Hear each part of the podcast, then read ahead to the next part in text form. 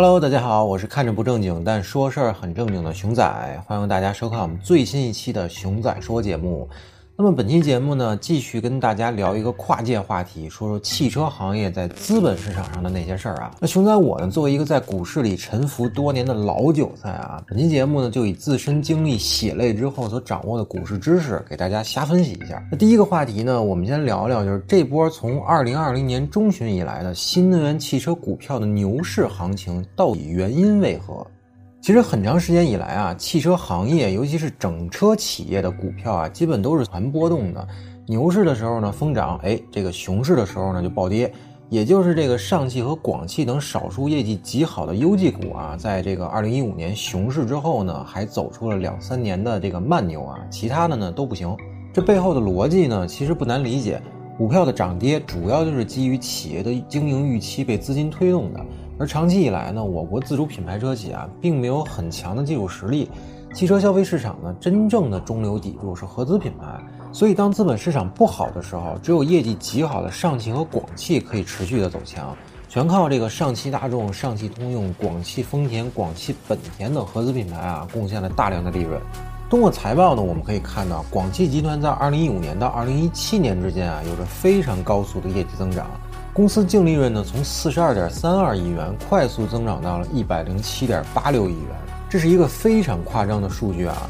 而上汽集团虽然没有高速增长啊，但连续多年净利润呢都保持在三百亿以上的规模，就算十倍的市盈率的估值啊，也能有一个三千亿左右的市值规模，那足以支撑的股价在三十元以上。但是近些年来呢，汽车行业的逻辑变了，这也是这波汽车股爆发的最根本的原动力。从二零一九年开始呢，我国和美国在贸易战上啊有了争夺，美方呢无端制裁我国的华为啊、中兴通讯等企业，那这个时候呢，国产替代的战略就开始浮出水面了。芯片行业的国产化是这两年被反复提及的政策。那其实汽车行业和芯片行业啊有着类似的问题啊。当年做合资品牌的时候呢，我们说要拿市场换技术，结果这些年呢开放市场后，让外方呢赚的是盆满钵满。那技术上，除了吉利、长城、比亚迪等一些自主品牌还有不少建树之外啊，其他的中方合资集团实在是差强人意，所以我们应该有所改变了。如今呢，正好赶上新能源汽车的风口，我们在燃油车领域的落后地位呢，有可能在新能源汽车领域实现弯道超车，并且呢，近两年以来啊，自主品牌在新能源汽车上做的是真的挺好的，对传统合资品牌呢，形成了产品力和销量上的优势。所以到了二零二零年中旬呢，资本市场又因为疫情下的经济下行压力，迎来了一个相对的资金宽裕的阶段。那汽车板块也是在多重叠加的利好背景下，哎，起飞了。那这波汽车股的大牛市走了一年多，到了二零二一年的四季度呢，才算告一段落。如果买了比亚迪、长城汽车和宁德时代等股票啊，那真是赚得盆满钵满啊。好，那第二个话题啊，我们来聊聊为什么同是汽车股却不同命。有些呢涨得那么好，有些呢却原地趴窝。那这波汽车股的行情啊，可以说是极致的分化。比亚迪、长城、宁德时代那都是五倍以上的涨幅，并且呢，至今还在这个高位震荡。那反观上汽、广汽、长安等等啊，这则是这个冲高回落。这其实和本轮行情的炒作逻辑呢有着直接的关系。那核心呢就三个点：一、国产替代；二、新能源汽车；三、开放外资股比。关于国产替代啊，上面已经说了。机构就看谁的自主品牌卖得好，那合资车卖的再多没有意义，所以比亚迪和长城起来了。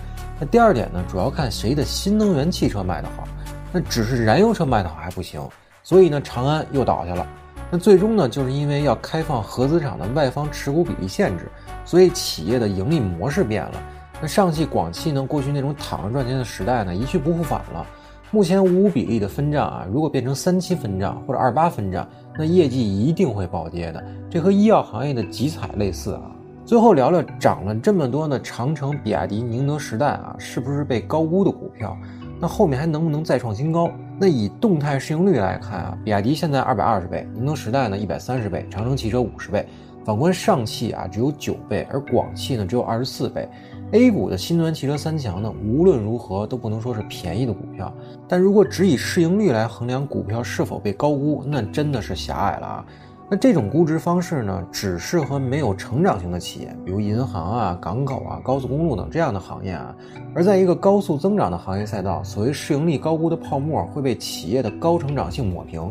举个简单的例子啊，如果一家企业现在每年盈利一亿元，那市值一百亿，并且呢也没有业绩增长的潜力，那一百倍的市盈率肯定是高估的。但如果该公司赶上了行业风口，三年时间业绩翻十倍，每年十亿的盈利能力，给一百亿的估值还高吗？不过才十倍市盈率而已嘛。这个时候，P/B/ROE 或者现金流贴现等估值模型可能会更合理一些。其实说到底呢，最重要的就是看企业有没有高成长性。